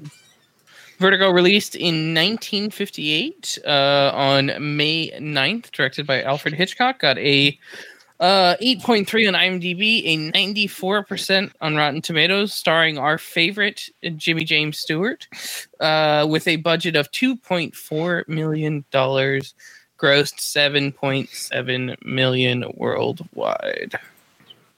All right, guys, who had who had not seen Vertigo? I had not. Okay, J- uh, Jake, you had seen this before. Nope. Never Okay, seen it. right. John and I had seen it. So, Patrick, you're a huge Hitchcock guy. You like Hitchcock. You're a you're a Bay Area guy. How did this? What? Walk us through this. What did you think? Well, wait. Before we do that, I always do this. I forget. Jimmy Stewart is a San Francisco police detective. At the beginning of the movie, is chasing a suspect along with a uniformed officer. Uh, he jumps the the suspect jumps across an alley onto a roof, clambers over. The uniformed police officer follows. Jimmy Stewart follows the police officer, slips, is hanging onto a rain gutter, uh, looks down, realizes he has vertigo, and uh, now as he's trying to, as the officer tries to save him, the officer plunges to his death, and we cut. Uh, we cut ahead a few months where uh, Jimmy Stewart has recovered physically from the accident, but uh, not uh, necessarily mentally, and is now suffers from vertigo. He is summoned to the offices of an old college friend who wants to him to follow his wife. His wife has been known to disappear for uh, for long periods of time, hours at a time. Uh, he's not suspected her of having an affair, but rather uh, he thinks that she believes that she is the reincarnation of a woman from California history who had killed herself. And that is where the movie starts. Patrick, what did you think? Well, well, well now, well, now, see here now. Um, I really like Jimmy Stewart and Alfred Hitchcock movies. He, eh, eh, something about him, the way Hitchcock directs him, works really, really well. Um, the only part of this film that doesn't look like San Francisco is the first five minutes where the guy's falling off the building. That's the only part that like doesn't actually look like anywhere in the city. You could not jump from roof to roof like that. There's no way. Um, but uh, this movie's beautifully shot. Um, it's really aesthetically pleasing as far as the colors and the visuals. Like he does a really good job. Uh, story wise, uh, the twist I was not expecting. Uh, so I was I was thrown for a loop. I thought that was pretty impressive. Um, and you know, I mean, it's just it's a story about two uh, two really fucked up people in the end. Um, and I enjoyed it. I liked it a lot. Uh, one thing I will say for this movie, beautifully shot. Uh, Yeah. w- watching this movie this time around, um, already knowing the story, I was just noticing the way um, we've talked about this before. Certain directors don't know how to use widescreen. Uh, Hitchcock never had that problem. Um, he has no problem filling up a screen, even if it's just a woman in a flower shop. Uh, all those scenes where he's just following her around the city. There's long, there's maybe about 15, 20 minutes of this movie where he's just watching her from afar wander around the city and uh, no dialogue, nothing. And some of those are some of those beautiful shots in the whole movie. Um, you know, it's just him driving down the street in a DeSoto. What the hell's a DeSoto? But uh, he's he's driving around the city, and it just makes um, you know. And then when they're driving up to you know uh, 17 mile drive, and they're driving to the redwoods and all that stuff, some of that just looks so lush and beautiful, and uh, just uh, you know the story aside, just a beautiful looking movie, and uh, re- beautiful colors, and just really what a what a wonderfully well shot movie. And the whole time you're thinking to yourself, like, why the fuck does she not notice him following her around, not even a car length behind? And then you get to the end of the film and you're like, oh, because she wanted him to. Yeah, Mhm. that's it's fun, dude. Yeah. That was such a, it was a good twist. I really liked it. Uh, I was not expecting that to go the way it went. And then for how it finished off, um, yeah, it was good. I, I enjoyed this film. Yeah. I, I think that they're both really shitty, fucked up people in their own ways. Well, I don't think he started out that way, but I think that No, but they made him that way. yeah, the trauma made him that way. And uh, what did you think of uh, Ellie? Uh, Ellie, um, uh, what was the name of the family on Dallas? Uh, Oh, uh, Barbara Bel Geddes, the Ewings, Ellie Ewing. Yeah, what did you think of uh, Midge. Midge? Miss Miss Miss Ellie. Yeah. Midge, I loved her. I wanted him to end up with Midge. I thought she was fantastic.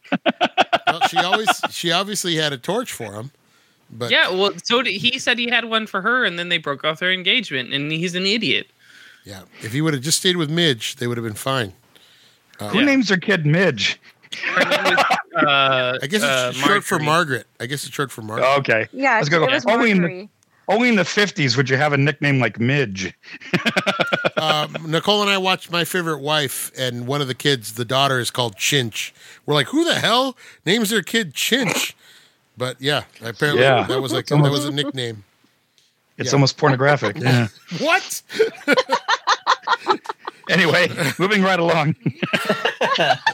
What does So, that mean? anyways, Yeah. anyways, Yeah, let's let's the, the sooner we get away from that the better. Justine, what did you think of Vertigo? Jimmy is an ass. I don't care what you say. I don't care that you said he was a good guy and then turned a bad guy.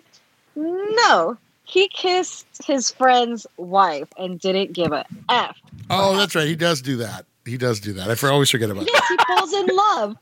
I, every time I watched him, I was like, "Oh, what a great guy!" Because like he's pretty, but he's like, "It's cool. It's my friend's wife." And then he gets close to her. I'm like, "Get off of her!" And he kisses her. Like, No, no, see here "Oh." now. See here now. No, no, It's hold on, hold on, hold on a How- second. She And how she was in she was in danger. I had to I had to I had to show her. Yeah, yeah. And He, how uh, now- is he?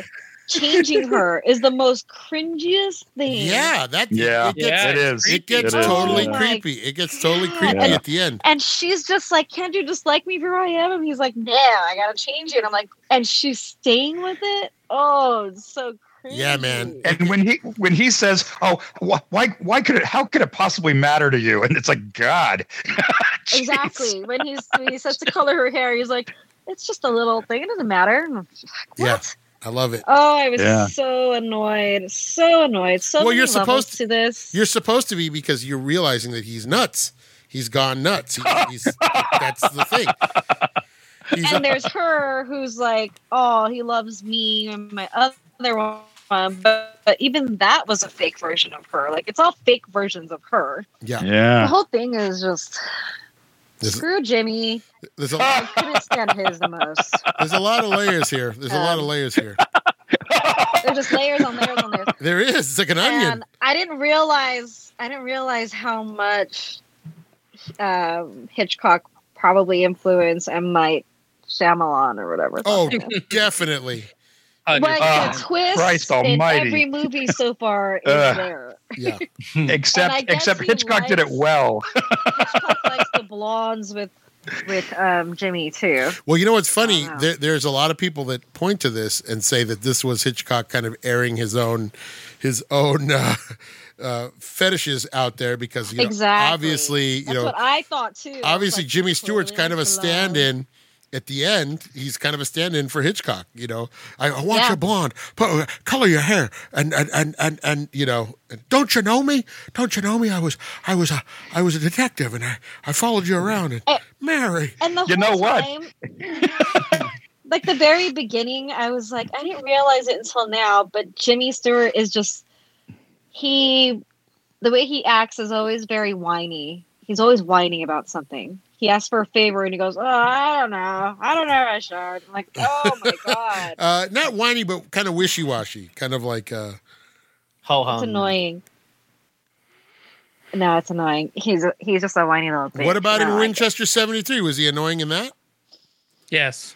Yes. I love Jimmy Stewart to death, but I don't want to see him in another western. Those are his greatest Yeah. roles. I'm, I'm Jimmy Stewart No, out so not. far. I hope we're done with him because I'm already like done. There's a reason he's here's a reason he turns out and uh, turns up in American Tail. Fievel goes west. You guys, he was well Who's known. wait? For, Whoa, whoa, whoa, whoa! Hold, hold, no, no, no, no! Hold on. Who What? is he in American Tail? he's the he's the the old Big hound cat? dog. Oh, Oh, my Hound. God! You're right. Yeah, Oh dear lord! I think it's his last part before he passed away. It was Yeah. his last movie, I think. The lazy eye. Yep.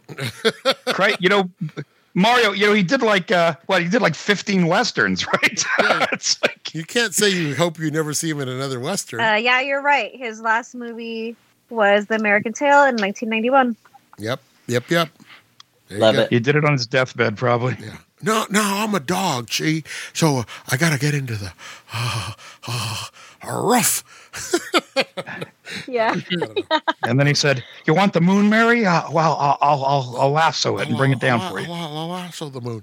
That's weird that Patrick does not like his hero being seen in in a western. He doesn't like that. He has, he wants a contemporary James Stewart. I don't know. I like him contemporary. He's just like eh, he's too weak chin to be a Western hero, and I think that's what it is. Like he's not not physically weak chin, but uh, emotionally and attitude wise, I mean, weak chin. let's look at let's look at the two westerns we saw already. He's a man who's chasing his brother for murdering their dad. And Yes. is that believable?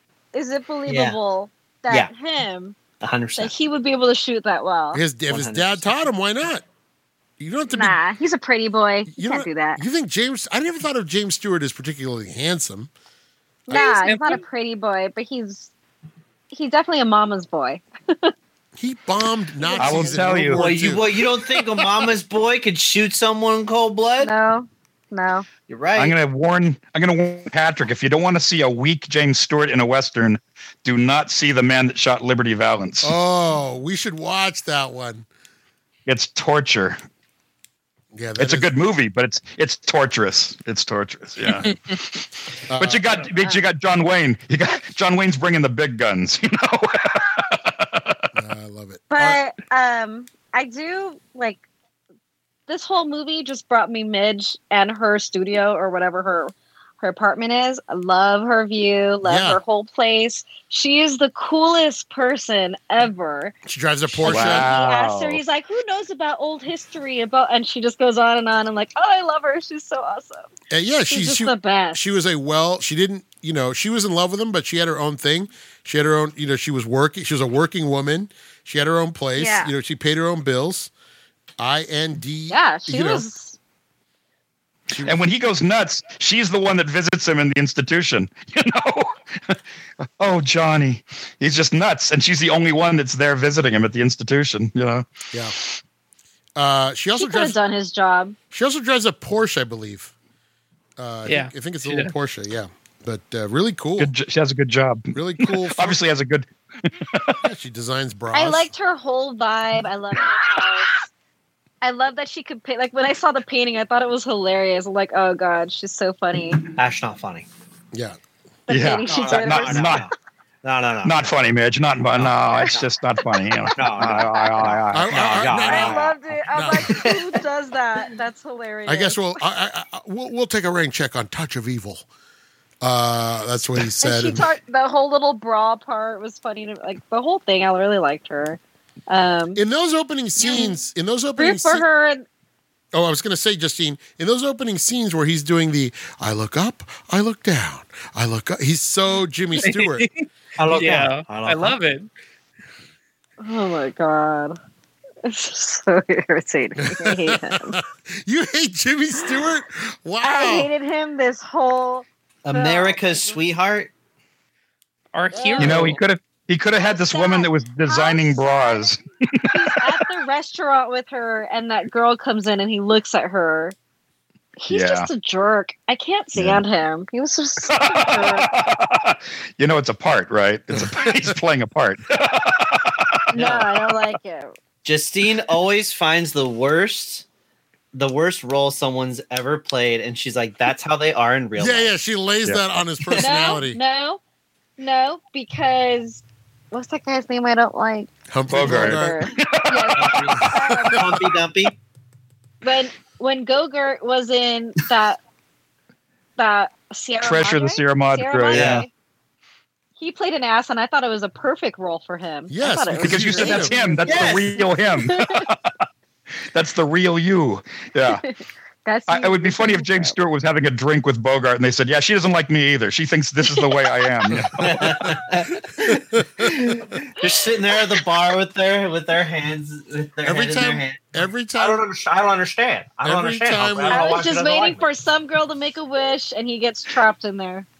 and then Connery walks up and goes, "Hey, welcome to the club." Shit, these are all people I don't like. She hasn't That's right. liked me. Go find She hasn't pic- liked me for years, boys. Picture of all of them. Every I'm going to find you a picture, do- Justine. Every time we do a, a digital movie club, the old actors in heaven just start crying because they're- they know it's their turn. I would love an Yeah. animated short just of all the all the people that Justine hates. That's funny. We got to do like a Mad magazine, like a Mort Drucker. Mort Drucker's Yeah. got Bogart and Connery and James Stewart all sitting at a bar together, going, "Well, I don't get it." she hates me. No, she hates me more. You know. I, I love when they go through the Presidio because I love that area, and I love the scene with the um, the Golden Gate Bridge. I mean, before she jumps into it, but otherwise, it was really pretty. Yeah, it's a Um, beautiful film. I was watching it this time going, wow, the photography on this movie is just insane. Yeah, and then you know you get to the end, and you're like, "Fuck you!" At the end of it, you know. Wow. what I Very do like, like- what I do like is that the nun rises up from the bottom like the like Snoopy when he's the Great Pumpkin. You know, he just does Yeah. that. whoop. It's like- Ngung, ngung, ngung, ngung. Nah, ah. watching this is kind of like watching Burn After Reading at the very end. You're just like, "What the, what the fuck just happened?" Yeah, we needed Yeah. J.K. Simmons to go. So let me get this straight. She fell out the window twice, and he's nuts. Okay. And then they close the book, end of movie. You're like, Yeah, "Okay." yeah. We needed J.K. Simmons on this one. Yeah. Uh, What Jake, did we learn? All right. Jake, what did you think of Vertigo, my man? Uh, yeah, I thought it was good. I thought it was really good. I love all the scenes with um. Oh God, Margaret, right? Midge, yeah, That's the name of the action yeah. character. Yeah, I love the scenes with Margaret. He, they he kind of did like a um, like an ethereal. Like I feel like it was always kind of foggy, Or maybe a little soft A little bit. focus. Yeah, yeah. a little soft focus whenever she was in it. So you're like, well, is she even? Is she? Is he just going crazy? Is this person even real? It kind of Yeah. led you a lot sure. of led you a lot of led you down a lot of different paths of like who this person might be and then a really great twist at the end John, did they ever It's go awesome. into the? Did, so was the the hotel landlady? Was she on the take? she had to Oh no, that she's exactly as you uh, as you see her. You know. No, I mean, or, or unless it's in the book. You know, this is based on a book, so maybe in the book she's on the take. But Hitchcock never makes it look like she's in on the the crime. You know. And that's oh, she's from the Waltons. That's Ellen Corby from the Waltons. oh, she was great. Everybody in She this was the movie, grandma. Yeah. Everybody in this movie has a has a great look to them, and the the style. Yeah. Very, everybody's very well put together. Uh, Mhm. Well, that's the fifties. You know that that's when people still dressed up to like walk out the door. You know, it's just like I'm going down to get some groceries. You you know, put on a tie and it's like put on that's a back when you suit. Yeah, you know, you see people at Disneyland in the fifties. You know, the, the women are wearing gloves. You know, the guys guys have hats, and it's like, you know, it's pre sixties. People dressed up before they left the house. You know, I love it. Uh, John, where did you? Where, where does Vertigo lie for you? Uh, is this one of your favorite Hitchcocks, or does it? Uh, is it overrated? You know, you may be surprised to know that I didn't particularly like Vertigo the first time I saw it. I didn't particularly like it the second time I saw it. They uh, they ran this thing back in the '90s. They uh, ran a 70 millimeter print of it out in Westwood, and a whole bunch of people went to go see it, and it was like a sellout because it hadn't been on video. I think this was in conjunction with them putting it on video for the first time. There were like five movies that Hitchcock had held back. They hadn't been shown on TV. They hadn't been put on video. It was part of his family's uh, estate. I think it was Man Who Knew Too Much, Rope, The Trouble with Harry, and Vertigo, and oh, and Rear Window too. And so they made a big deal. Hey, we're putting all five of these back on video, and it's going to be in the theaters for a couple weeks. New print. So we all went to see it, and I didn't particularly like it. I couldn't figure out what it was trying to do. It seemed kind of boring. Seems like for a half hour he's just driving around San Francisco, and I just didn't get it. And everybody's saying how great it was. I said, well, I guess I'm left out in the cold because I don't get it. Then a couple years later, I went to see it again, and I liked it a little better. And then about a year ago, I saw it uh, again on D- when we put it on DVD. I finally kind of came around to what Hitchcock's trying to do, and I, I think I appreciated everything just a little more but I really had to give it some time. It just I kind of went over my head for years. and then when they voted it the best movie of all time over Citizen Kane, I'm like, what the hell? What am I missing with this thing? You know. But having seen it like three times now, um, Kim Novak is very good, and she's got to play two different characters. You know, it's not an easy part. She's got to play her her person playing this other woman. Then she's got to play, you know, her real self, trying to make him forget the other girl. It's not easy, you know. And uh, I don't think she was the first choice for this uh, for this part. I can't think of who the first choice was.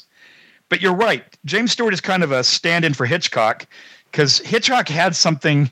He had kind of a thing for these, uh, as they called them, these sort of uh, cool blondes, sort of these icy blondes. And it, you know, it's back to like Eva Marie Saint Sure. and um, uh, who was the first one? Uh, Well, the Tippi Hendrix. oh, Grace Kelly. Grace Kelly. Grace Kelly. I, I think that's his ultimate uh, female star. Is he uses her in a couple movies, and he's always looking for like these cool blondes. So in a way, yeah, you could almost picture Hitchcock saying, "No, no, no."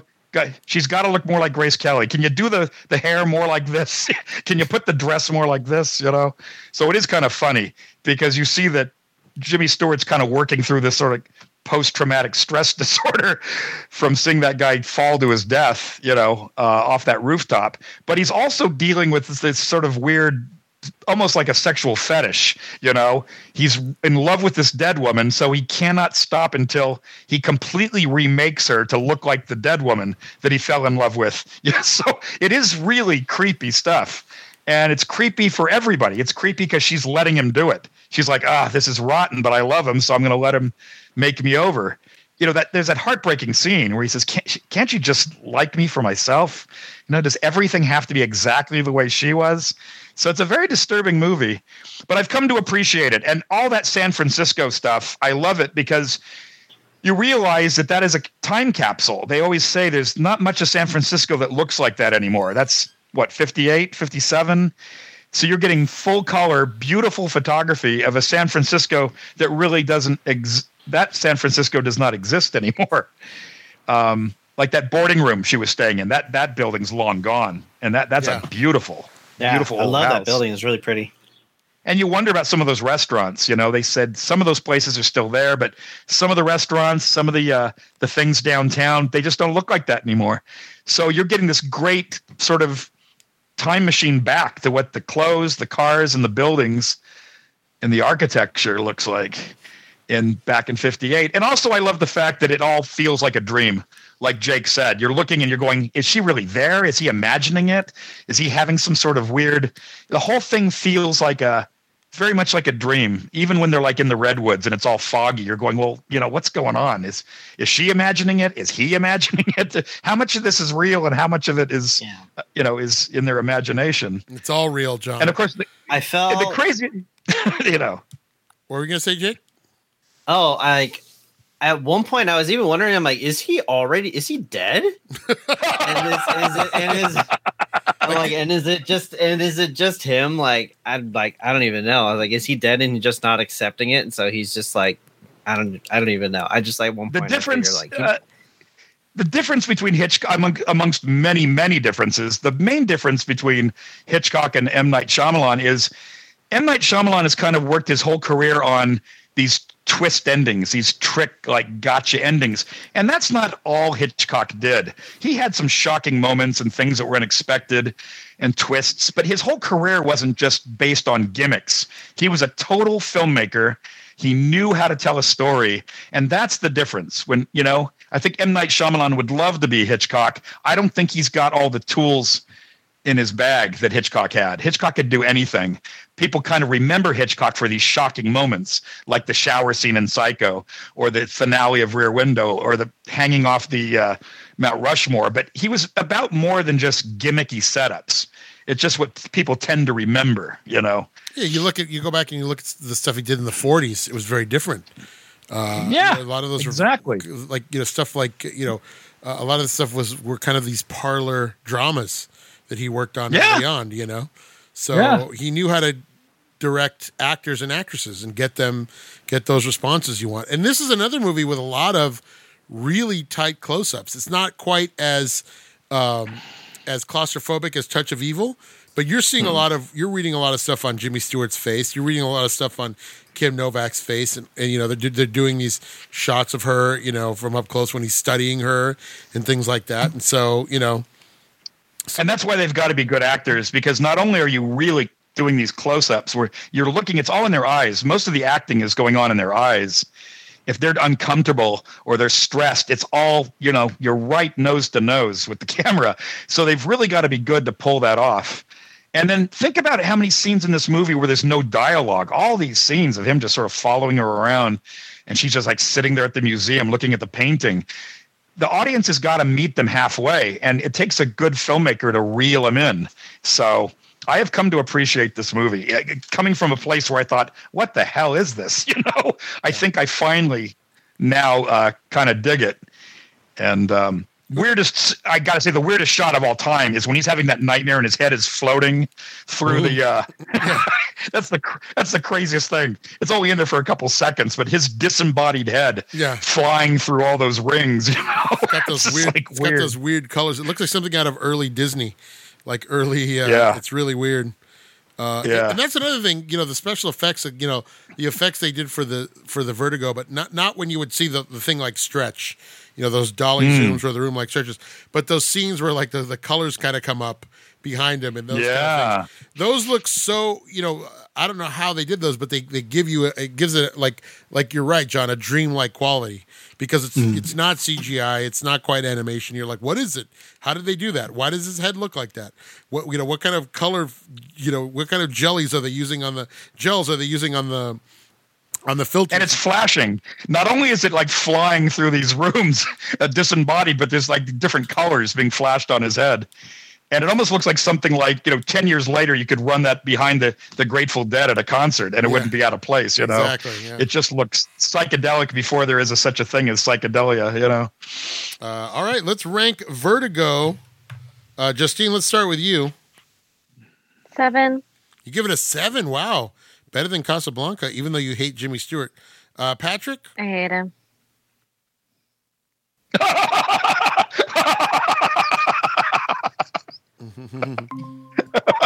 She ain't kidding. Patrick, we can't hear you, buddy. Yeah. Your mic's dead. So we're gonna go to Jake real quick. Jake, what did you give this one? I give it a nine. Oh, a nine. Wow. I really liked it. Yeah. Uh, uh, what Oh, was your What was your favorite uh, scene in the movie? Uh, Weirdo. Um, I'm kidding. I'm kidding. You stalker. I'm kidding. I'm kidding. I'm kidding. Isn't that what we learned from oh, Hitchcock and Jimmy? You What- stalker. what if Yeah. What if What if Jesus What if Jake's Christ. like? What if Jake's like? I give it a nine, and then in the background, Sandy walks in dressed like Kim Novak, just like this really Oh. platinum blonde. that would be hilarious. Oh my god. just Oh, sits on That'd be so crazy. just sits on the bed in the background and, with his- stares at the wall. With his new hair, with his new haircut, he's crazy. Uh, uh, d- Jake do it for me. I, I gotta, I gotta confront my past. Yeah, yeah. Mhm. Uh, Oh my god. uh, Patrick, I'm sorry, you cut out there. What was your uh, was your uh, your rank? Uh, I gave it an eight, and it makes me appreciate Mel Blanc's, uh, or um, not Mel Blanc, um, Mel Brooks' High Anxiety more. yes. oh, yeah. yeah, yeah, yeah. That's I right. love that film. Such a good film. Now you now you see where a lot of it came from. Uh, Mhm. So your your your boyfriend gave it an eight, Justine. What do you say now? Where's your I'll give it a Moses six. now? Just kidding. I'm kidding. What, what if he comes I in? don't know. It was a good movie. It just You know you're no. It, it it seriously at the end, I felt like it gave me a middle finger at the end there. And Why? didn't Wow. Oh, the the very end? yes, the very end. I was like, oh, oh, is this how you're gonna do me? Okay. Ah, Oh, 'cause of- interesting. because of woo, ah, thunk. Of course, there's always my way. It's like, yeah, right, exactly. Okay, but it is cool how that. How do you that that exactly what that's what that always reminds me of when the nun pops up. It reminds me of You're right. You're right because when they show Snoopy, he's like a silhouette. He's a silhouette coming out of the pumpkin patch. So you're right. I just She's I just think the whole movie is just cringy. Like I wouldn't want to relive this. I don't want to rewatch it. I will watch all the scenes with Midge, but I can't stand the rest of the film after that. that's crazy. Okay, John, what do you give Vertigo? Because you're not a girl hearing this guy trying to change her. Ugh. You know, it makes sense. It makes sense that you would think that the coolest person in the in the movie is Midge. She's got a she's got a cool apartment. She's got a cool job, a cool car. Everybody else is just sort of cringy and neurotic. You know? Yeah, she's, Yeah, li- she's, she's living the her only best life. person. Yeah. she's living her best She's life. like in a whole other movie. She's some other movie. She's in another movie. And yeah, you're probably thinking, God, you know, Jimmy Stewart should be chasing her. You know? she's basically in a Doris Day movie like five years later.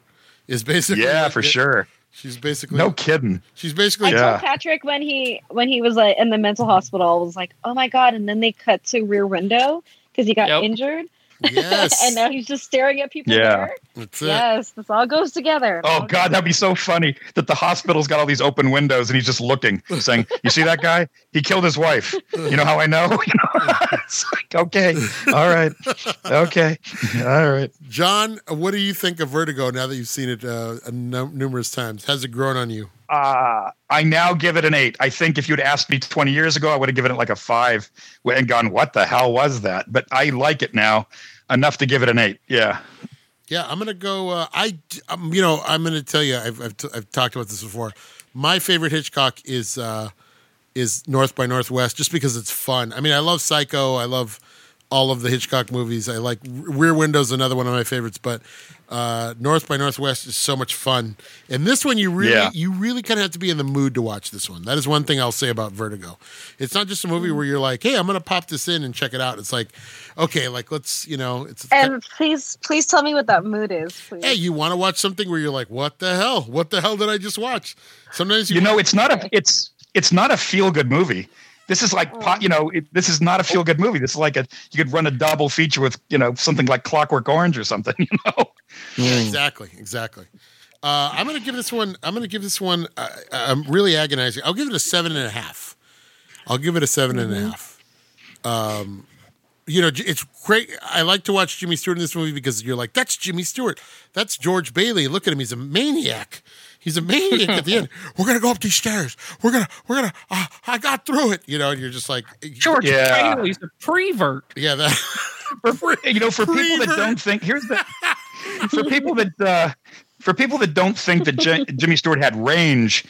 All you need to do is watch one of those, you know, 30s Capra movies, then one of these, you know, film noir westerns he did, and then watch him doing Hitchcock, and he's got range. He's not always just the the aw shucks small town boy, you know. No, he's an actor. He was. He was an I want actor. to see her go up those stairs again. Yeah, man, man. Why? Why didn't you leave me alone? Why'd you come back? Why? How about when he's going? How about when he's like super, like almost maniacal? This, this is all, there's only one thing I need to do. There's only one last thing I need to do. I need Oh to get yeah, in into the car, like oh, he's yeah. gonna kill her. And you're just like, oh my god, her. he's unhinged. Uh, w- I would have loved to see a movie with his detective and then Hank Quinlan working a case together. That would have been great. yeah. That would have been. Yeah. Uh, That that'd be a good time. and Janet Janet Leigh could say to Kim Novak, "Whatever you do, don't stay at a motel in a Hitchcock movie." Yeah, don't take a shower. don't take a shower. Stay dirty. All right, guys. Wow, what a great week. What a fun week. Justine, what's on tap for next week? We have Charade and Heat of the Night. Wow, that's going to be a good one. Charade. So you're already in a good mood, Justine. I am. And then we got the great Cary Grant, the lovely Audrey Hepburn, and then a movie that I don't think any of you have seen except for John and myself, In the Heat of the Night. Well, uh, uh, I've never I've never seen it. Oh, great, great, Sidney Poitier, great movie. All right, cool. We we will we will check that out for next week. So be get excited for that. I'm excited. All right, guys, what a great Hot show. dog. Hot dog. All right, uh, any final thoughts, Justine, for this week? Uh, Uh, are we done with Jimmy Stewart? Is that a Never. thought? yeah, I think we're pretty much done with James Stewart. Thank you. Except Thank every you. Christmas when we watch It's a Wonderful Life. Yeah, every Christmas. Ugh. Uh, all right. so for John, for Jake, for Patrick, for Justine, we will say, uh, you know, uh, you know what? What's ironic is I'm looking at Justine. She has blonde highlights. I wonder if Patrick suggested those. You know, you should you should lighten your hair. Oh, I have my hair appointment tomorrow or Friday. I want to go all Sisu. Have you seen Raya, Raya yet? no. Never mind. You don't know what I'm talking about. What if Patrick gives you 58 pages of notes on how he wants you to change your appearance? Fuck him. All right. So for Justine, for Patrick, for Jake, for John, we will say uh, via con Dios. Uh, I don't know what we usually say. We say that this transmission ends now and unity. Oh, don't forget, please follow us on. Uh, on Twitter at Soup Complex, S O U P Complex. Let us know if you've listened. Interact with us there. Shoot us a nice uh, review on uh, on. Um, why can't I think of the? I screwed up. Wherever you're listening to your podcast. yeah, wherever you leave us, leave us a nice review. Podchaser, check out Podchaser. We're on there. Uh, Apple, Apple, uh, iTunes review. Leave a review. Let us know how you like this. All right, guys. Uh, we will say that's it. Transmission ends now. Unity.